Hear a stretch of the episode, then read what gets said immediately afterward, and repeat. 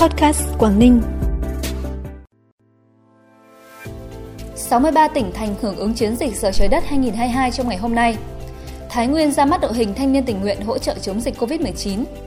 Bắc Giang không thi môn thứ tư vào lớp 10 là những thông tin đáng chú ý sẽ có trong bản tin vùng Đông Bắc hôm nay, thứ Bảy ngày 26 tháng 3. Thưa quý vị và các bạn, vào tối nay, 63 tỉnh thành của Việt Nam sẽ hưởng ứng chiến dịch giờ trái đất bằng hành động biểu trưng tắt đèn và giảm thiểu sử dụng các thiết bị điện trong một giờ từ 20 giờ 30 phút đến 21 giờ 30 phút. Không chỉ góp phần tiết kiệm một phần sản lượng điện tiêu thụ, chiến dịch giờ trái đất 2022 sẽ góp phần nâng cao ý thức sử dụng năng lượng tiết kiệm, hiệu quả của người dân nhằm mục tiêu phát triển kinh tế xã hội bền vững, bảo vệ môi trường và chủ động ứng phó với hiện tượng biến đổi khí hậu toàn cầu.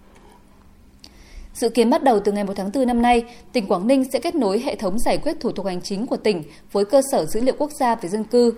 Thông qua kết nối này sẽ khai thác các dữ liệu công dân trên dữ liệu quốc gia về dân cư để sử dụng, tạo điều kiện thuận lợi cho người dân trong việc không phải khai báo lại các thông tin cơ bản trong giải quyết thủ tục hành chính, không cần mang nhiều giấy tờ tùy thân khi đi giao dịch. Đến nay, tỉnh Quảng Ninh đã phối hợp với Cục Cảnh sát C06 Quản lý Hành chính về Trật tự xã hội Bộ Công an kết nối thành công hệ thống của tỉnh với cơ sở dữ liệu quốc gia về dân cư trên môi trường thử nghiệm và đang chờ đánh giá mức độ an toàn thông tin trước khi chính thức kết nối. Sau khi hoàn thành kết nối, Quảng Ninh sẽ khai thác ngay 3 tiện ích gồm xác nhận định danh cá nhân và chứng minh thư nhân dân, xác thực thông tin hộ gia đình, tra cứu thông tin công dân. Năm 2022, chi nhánh Ngân hàng Chính sách Xã hội tỉnh Hà Giang được giao 280 tỷ đồng nguồn vốn tín dụng chính sách của 6 chương trình tín dụng, gồm cho vay hộ nghèo 120 tỷ đồng, cho vay hộ cận nghèo 50 tỷ đồng, cho vay hộ mới thoát nghèo 30 tỷ đồng,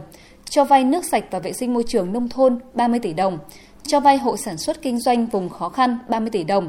cho vay hỗ trợ việc làm, duy trì và mở rộng việc làm từ nguồn vốn Ngân hàng Chính sách Xã hội huy động 20 tỷ đồng. Với nguồn vốn được phân bổ như trên, chi nhánh Ngân hàng Chính sách Xã hội tỉnh Hà Giang sẽ tham mưu phân bổ nguồn vốn đến các huyện, thành phố trong thời gian sớm nhất để nguồn vốn tín dụng chính sách được giải ngân đến với hộ nghèo, hộ cận nghèo và các đối tượng chính sách, góp phần thực hiện mục tiêu quốc gia về giảm nghèo và xây dựng nông thôn mới năm 2022 hưởng ứng phong trào nông dân thi đua sản xuất, kinh doanh giỏi, đoàn kết giúp nhau làm giàu và giảm nghèo bền vững do Trung ương Hội Nông dân Việt Nam phát động. Năm 2022, Hội Nông dân các cấp trên địa bàn tỉnh Bắc Cạn phấn đấu có 30% trở lên hộ hội viên đăng ký đạt hộ sản xuất kinh doanh giỏi. 15% trở lên số hộ đạt danh hiệu sản xuất kinh doanh giỏi các cấp, nỗ lực giảm tỷ lệ hộ hội viên nghèo từ 2,5% trở lên. Để phấn đấu hoàn thành các chỉ tiêu, ngay từ đầu năm, hội đã tuyên truyền vận động tổ chức cho hội viên đăng ký danh hiệu hộ sản xuất kinh doanh giỏi các cấp. Đến thời điểm này, có 11.370 hộ hội viên đăng ký, vượt gần 9,5% chỉ tiêu kế hoạch năm. Trong 3 tháng đầu năm nay, các cơ sở y tế trên địa bàn tỉnh Cao Bằng thực hiện tốt công tác khám chữa bệnh.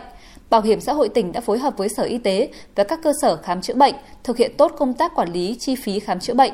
Theo đó, chi phí khám chữa bệnh bảo hiểm y tế phát sinh tại tỉnh Cao Bằng trong kỳ dự kiến trên 64 tỷ đồng, giảm 16,3% so với cùng kỳ năm 2021. Số lượt khám chữa bệnh phát sinh trong kỳ dự kiến trên 137.000 lượt, giảm 9,6% so với năm 2021. Bản tin tiếp tục với những thông tin đáng chú ý khác. Quý 1 năm 2022, các địa phương trong tỉnh Phú Thọ đã triển khai đầy đủ kịp thời nhiều nhóm chính sách hỗ trợ người lao động và người sử dụng lao động gặp khó khăn do đại dịch COVID-19 cho 8.793 người với tổng số tiền trên 8,1 tỷ đồng. Trong đó tập trung chi trả hỗ trợ cho hơn 2.000 F0, F1 là trẻ em, người khuyết tật, người cao tuổi phải điều trị cách ly y tế, 566 người nhiễm COVID-19, 230 người lao động ngừng việc do phải cách ly y tế để phòng chống dịch COVID-19 và hướng dẫn viên du lịch gặp khó khăn do đại dịch COVID-19. Thông qua chính sách hỗ trợ của chính phủ đã góp phần giúp người lao động, doanh nghiệp, những đối tượng yếu thế trên địa bàn tỉnh giảm bớt khó khăn, sớm ổn định cuộc sống. Nhân kỷ niệm 91 năm ngày thành lập Đoàn Thanh niên Cộng sản Hồ Chí Minh, tỉnh đoàn Thái Nguyên đã ra mắt đội thanh niên tình nguyện cấp tỉnh hỗ trợ trung tâm hồi sức tích cực COVID-19 Bệnh viện Trung ương Thái Nguyên. Theo đó, đội thanh niên tình nguyện cấp tỉnh hỗ trợ trung tâm hồi sức tích cực COVID-19 gồm 15 thành viên là những thanh niên tiêu biểu nhiệt tình trên địa bàn thành phố Thái Nguyên. Nhiệm vụ chính của đội là tham gia vận động tổ chức cá nhân chung tay hỗ trợ nguồn lực, vật lực chống dịch, hướng dẫn phân luồng bệnh nhân nặng đến khám sàng lọc và điều trị tại trung tâm, tuyên truyền tư vấn cho F0 thực hiện điều trị tại nhà, hỗ trợ tuyên truyền chăm sóc hậu COVID-19 cho người bệnh.